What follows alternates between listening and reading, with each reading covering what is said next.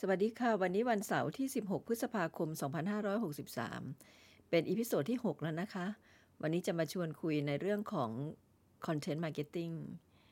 ในยุคสมัยที่เรากำลังเผชิญกับ Digital Disruption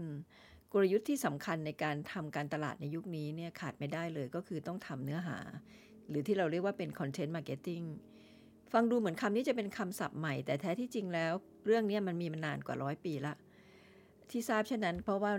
เมื่อปีที่แล้วเนี่ยตัวดิฉันเองได้มีโอกาสไปรับการฝึกอบรมหลักสูตร ผู้บริหารระดับสูงของมหาวิทยาลัย มีชื่อว่า MUM นะคะก็เรียนเป็นรุ่นที่ 4 แล้วก็มีโอกาสได้ฟังบรรยายในหัวข้อนี้ค่ะ คือ Content Marketing โดยวิทยากรผู้เชี่ยวชาญก็คือคุณปฐมภพสุวรรณสิริ ท่านเป็น Chief Commercial Officer หรือว่า CCO ภาษาไทยก็คือหัวหน้าคณะผู้บริหารด้านการค้าของบริษัทไทยคมจำกัดมหาชน ก็เลยทำให้มีความรู้ความเข้าใจในเรื่องนี้มากขึ้น ก็อยากจะนำเกร็ดความรู้ที่ได้รับมาแบ่งปันนะคะการตลาดสมัยก่อนเนี่ยเราใช้วิธีเรียกว่า inbound marketing ก็คือเวลาเราทำโฆษณาสินค้าเนี่ยเราจะพุชหรือว่าผลักข้อมูล เกี่ยวกับสินค้าและผลิตภัณฑ์เนี่ยตรงไปที่ลูกค้า โดยผ่านสื่อต่างๆเนี่ยคล้ายๆ จะเป็นการกระจายเสียงไป แต่สมัยนี้เราใช้วิธีที่เรียกว่า inbound marketing เป็นการพูลหรือว่าดึงให้ลูกค้าสนใจ แล้วก็เข้ามาใกล้ชิด มีการสร้างแบรนด์ให้กับสินค้าหรือผลิตภัณฑ์ แล้วก็เผยแพร่เนื้อหาหรือคอนเทนต์ที่มีคุณค่าไปอย่างลูกค้า เป็นการตลาดที่เป็น indirect marketing หรือ content marketing นั่นเอง ประวัติความเป็นมาของ content marketing เนี่ยที่มันเกิดขึ้นมายาวนานกว่า 120 ปีแล้วเนี่ยถ้าใครสนใจนะคะ ก็สามารถอ่านรายละเอียดได้จากบทความที่มีชื่อว่า content marketing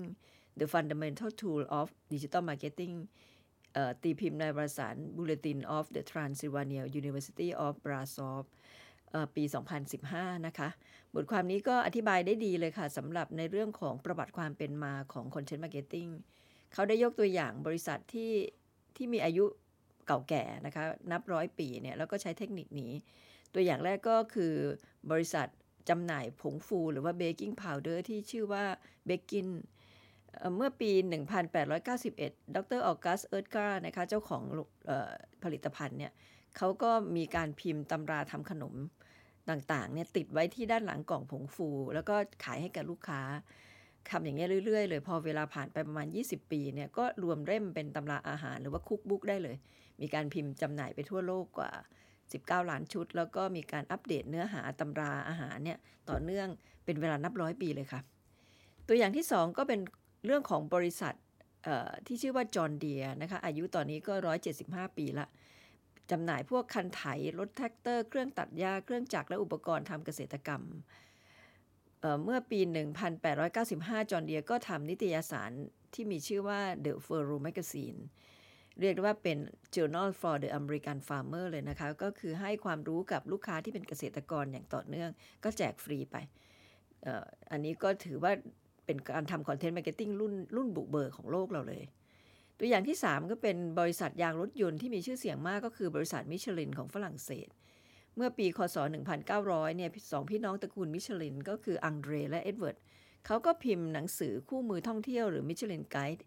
แจกฟรีให้กับลูกค้า แล้วก็ก็จะเป็นข้อมูลเกี่ยวกับเรื่อง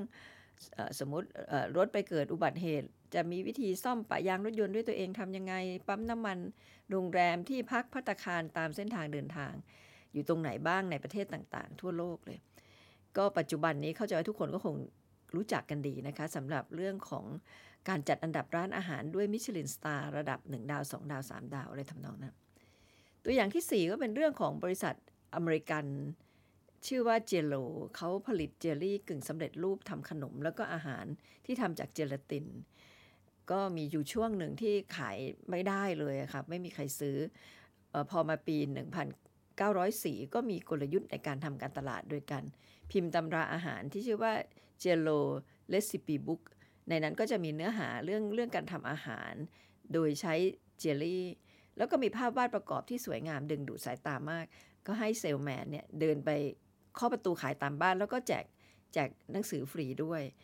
เป็นตำราอาหาร ซึ่งมีภาพสวยงาม ก็ปรากฏว่าขายดิบขายดี แล้วก็ยังคงขายดีจนกระทั่งถึงปัจจุบันนี้เลยนะคะ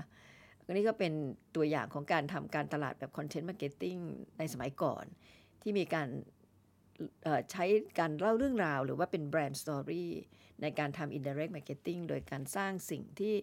เอ่อเรียกว่าดึงดูดใจทางอารมณ์ พวก emotional appeal แทนที่จะเจาะจงขายสินค้าโดยตรง ตัวอย่างที่ 5 ก็ มีอีกยุคหนึ่งนะคะก็เป็นการทำตุ๊กตาของเด็กเล่นที่เป็นทหารเนี่ยที่ชื่อว่า G.I. Joe ก็เป็นทหารสี่เหล่าทัพทหารบกทหารเรือทหารอากาศ แล้วก็นาวิกโยธินเอ่อเป็นเอ่อเป็นตุ๊กตายี่ห้อของ m a s b r o ต่อมาเขาก็ทำการตลาดโดยการทำเป็นหนังสือการ์ตูน G.I. Joe A Real American Hero ตีพิมพ์โดยสำนักพิมพ์ Marvel Comics ต่อมาก็เลยกลายเป็นรายการทีวี แล้วก็กลายเป็นภาพยนตร์ที่โด่งดังในเวลาต่อมา ก็จะเห็นได้ว่ามีการทำการตลาดในลักษณะนี้มามาตั้งนานละ แต่ว่าคำศัพท์คำว่า content marketing เนี่ย เพิ่งเริ่มใช้ครั้งแรกเมื่อประมาณต้นปี 1996 จากการประชุมโต๊ะกลมของสมาคมบรรณาธิการหนังสือพิมพ์ของอเมริกันเนี่ยเขาก็เสนอคำนี้ขึ้นมา แล้วก็นิยมใช้มาจนถึงปัจจุบัน โดยเฉพาะในยุคนี้ยิ่งใช้ใหญ่เลย เพราะว่าเป็นยุคของดิจิ t a ลมาร์เก็ตติ้งที่เราจะต้องพัฒนาเนื้อหาหรือคอนเทนต์ในการทำการตลาด เพื่อสร้างการรับรู้ความมั่นใจ แล้วก็ศรัทธาในแบรนด์แล้วมีการเผยแพร่ไปในช่องทางที่สะดวกรวดเร็วกว่าในอดีต ก็คือมีสื่อสังคมออนไลน์หรือว่าโซเชียลมีเดียนั่นเอง แล้วก็สามารถติดตามวัดผลความสำเร็จโดย Impact Metric ต่างๆ ได้ง่ายด้วยนะคะสุดท้ายของ episode นี้ก็อยากจะแนะนำว่า ถ้าใครสนใจเรื่อง Content Marketing ก็มีวิดีโอวิดีโอต่างๆ ใน YouTube ที่เป็นโฆษณานะคะ แล้วก็ใช้หลักการนี้เยอะแยะเลย ก็มีอันหนึ่งที่ที่ดิฉันสนใจก็คือโฆษณาเครื่องดื่มโคคาโคล่าในตอนที่มีชื่อว่าโคคาโคล่า sunset ก็จะเป็นเรื่องของสตรีมุสลิมที่ที่เขาถือศีลอด ก็รู้สึกหิวน้ำก็ยังยังทานอะไรไม่ได้ เพราะตะวันยังไม่ตกดินก็มีผู้หญิงคนหนึ่งก็ออกกำลังกายวิ่ง แล้วก็ไปซื้อซื้อโค้ก ก็มาแบ่งให้ก็ยังทานไม่ได้ก็เลยยืนรอด้วยกันดูตะวันตกดิน แล้วก็ดื่มโค้กแล้วก็ทานขนมด้วยกัน อันนี้ก็